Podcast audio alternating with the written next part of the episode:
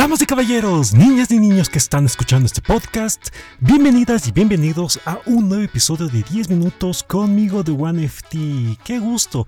Episodio número 16 de la tercera temporada. Ya solamente nos falta 4 nada más y se acaba la temporada.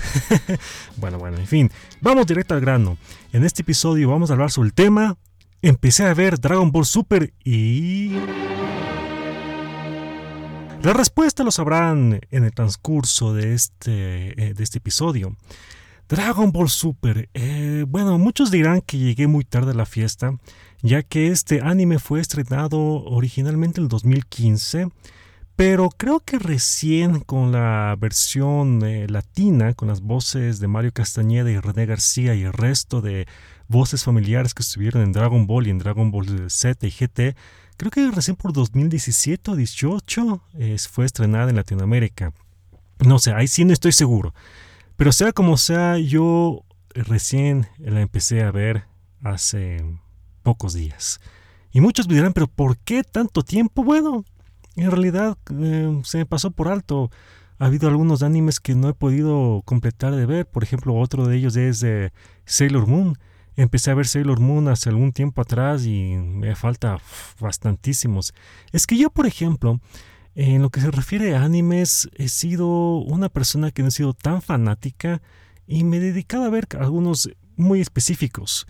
Eh, ahorita me viene a la mente lo que es Messenger Z, los Caballeros del Zodiaco, los Supercampeones, Dragon Ball, Dragon Ball Z, Dragon Ball GT y un poco de Sailor Moon y pare de contar. Sí, yo sé que por ahí hay gente que me está escuchando y dice, pero ¿cómo es que no has visto algo, Ataque los Titanes? ¿No has visto alguna vez las vacaciones de Jesús y Buda? ¿O no has visto otra vez, uh, bueno, cantidad de animes que hay ahora, ¿no? Todos basados obviamente de la literatura eh, conocida como los mangas, ¿no? Pero bueno, regresando a Dragon Ball Super, eh, sí, llegué tarde a la fiesta, pero quiero justamente darles una introducción al respecto sobre esta situación. Claro que yo sé que se estrenó hace pocos años atrás y recién lo estoy viendo ahorita, pero la realidad es que Dragon Ball ha sido un anime que ha estado parte de mi vida, es decir, ha sido muy agradable poder haber estado viendo esa evolución que ha tenido esta serie creada por Akira Toriyama y es fantástico. Cuando empecé a ver Dragon Ball Super, se vinieron a la mente tantos recuerdos porque eh, cuando yo era un adolescente o estaba en mis últimos años de la secundaria, es lo que estaba en auge, era Dragon Ball Z. Era increíble, me acuerdo que me ponía a ver en las tardes, llegaba del colegio, llegaba a ver los nuevos episodios de Dragon Ball, ¿no? De Dragon Ball, Dragon Ball y Dragon Ball Z. Y claro, era como, como la típica novela, ¿no? Uno estaba ahí, ay, ¿qué va a pasar? ¿Qué sucederá con Freezer? Y claro, la saga de Freezer es, es sensacional y y yo la, yo la veía con mi hermano menor y por eso es que tanto él y yo hemos conservado ese gusto por Dragon Ball.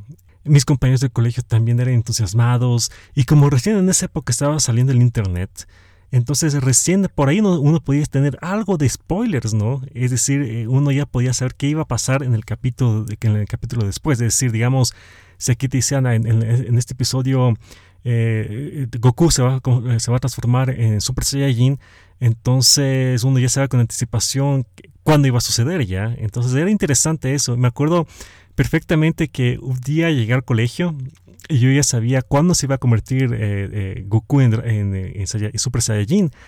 Y me acuerdo que puse en la pizarra, le escribí a mis compañeros eh, que estén preparados porque el día de mañana Goku se convierte en Super Saiyajin. Y claro, ellos como, wow, en serio, sí, sí, estén preparados. Y claro, obviamente en la, en la, en la canal de televisión donde estaban dando Dragon Ball Z, sucedió eso. O sea, sucedió que en ese capítulo se, Goku se convirtió en Super Saiyajin y claro, al día siguiente era, ah, qué bueno, qué bueno que nos dijiste esto, estuvo sensacional, etcétera, ¿no? Es que era realmente una sensación eh, esa época de Dragon Ball Z y me acuerdo perfectamente, como les digo, porque sucedió en estos últimos años de la secundaria, ¿no?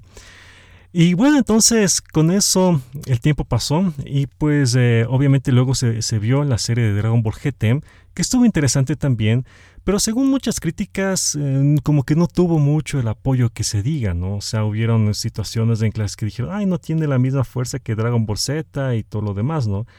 Pero bueno, Sea como sean, ha habido películas de Dragon Ball, videojuegos de Dragon Ball, que he tenido la oportunidad también de jugar unos cuantos juegos de, videojuegos de Dragon Ball.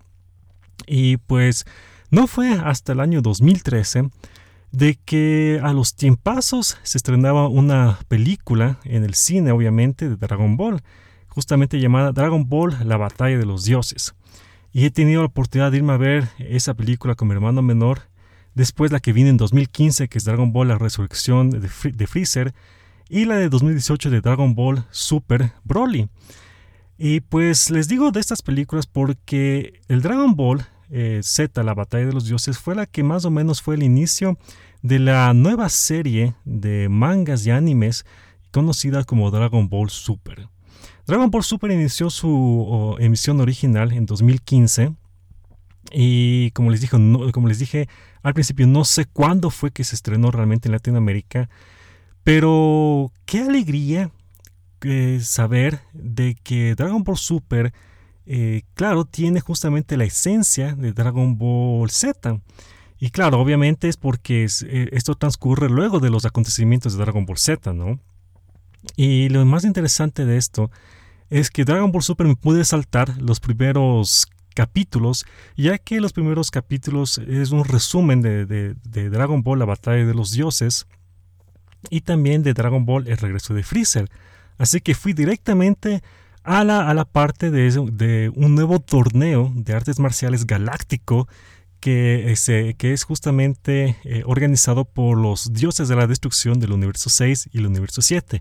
Claro, ahorita estoy hablando un poco como los que me están escuchando, ¿y qué, de qué me estás hablando? Pues bueno, ahí sí tienen que investigar un poco del anime y, de, eh, y del manga, pero aquí viene justamente la sensación empecé a ver Dragon Ball Super y me gustó. Me gustó porque realmente eh, lo más interesante es que, por ejemplo, como obviamente yo crecí, yo, ve, yo vi con el, doblaje latino, pues qué placer y qué gusto que la mayoría de, actores que estuvieron en Dragon Ball Z, Dragon Ball GT, Dragon Ball, repiten sus roles aquí. Mario Castañeda como Goku, René García como mm, Vegeta y de el resto también de actores y actrices que han estado también dando su voz a los personajes de, de, este anime. Así que es como que, wow, se vuelve, es, esa sensación de qué chévere, qué nostalgia y qué bueno ver una continuación. Pero lo que les quería justamente mencionar en este capítulo es que ustedes escuchen esas anécdotas que he tenido con Dragon Ball y este gusto que tengo con Dragon Ball Super. Realmente, eh, inclusive la, animación ya está un poco distinta. Yo recuerdo que cuando salió eh, Dragon Ball Super, el anime, muchos estaban en desacuerdo con la animación, decían de que estaba algo diferente. Pues claro, o sea, el tiempo pasa, yo creo, y claro, hay nuevos eh, dibujantes detrás del anime, ¿no? Inclusive tengo el conocimiento de que ahorita actualmente el manga solamente está escrito por Akira Toriyama y está dibujado por otro eh, dibujante, ¿no? Entonces así va pasando el tiempo, es igual que como por ejemplo lo que pasó con Asterix Obelix, es un BD de, Francia. Eh, entonces ahí, por ejemplo, los, los, autores originales ya ambos están fallecidos, pero hay una, ellos heredaron eso a nuevos eh, autores que siguen justamente con la historia de Asterix Obelix. Y claro, o sea, mantienen su esencia, etcétera. Es lo que posiblemente algún momento podrá pasar con Akira Toriyama, ¿no?